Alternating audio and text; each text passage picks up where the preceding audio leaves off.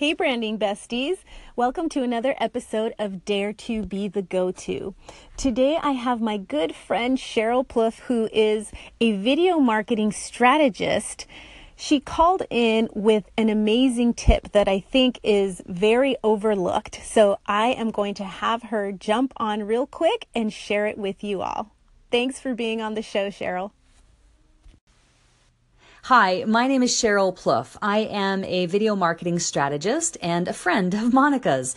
So, Monica, I wanted to share this tip with your audience today because I believe that the video functionality in text messaging is underutilized. And I think it's really beneficial in network marketing because so much of network marketing is about building networks, building relationships, and really connecting on a deeper level. I believe that by using the video functionality in text messaging, whether it be just good old fashioned texting or whether it be Facebook Messenger or other messenger platforms, that we can really help to amplify those relationships and build them stronger because the connection with video is so powerful. So that's my tip for today. Utilize the video functionality in your text messages going forward.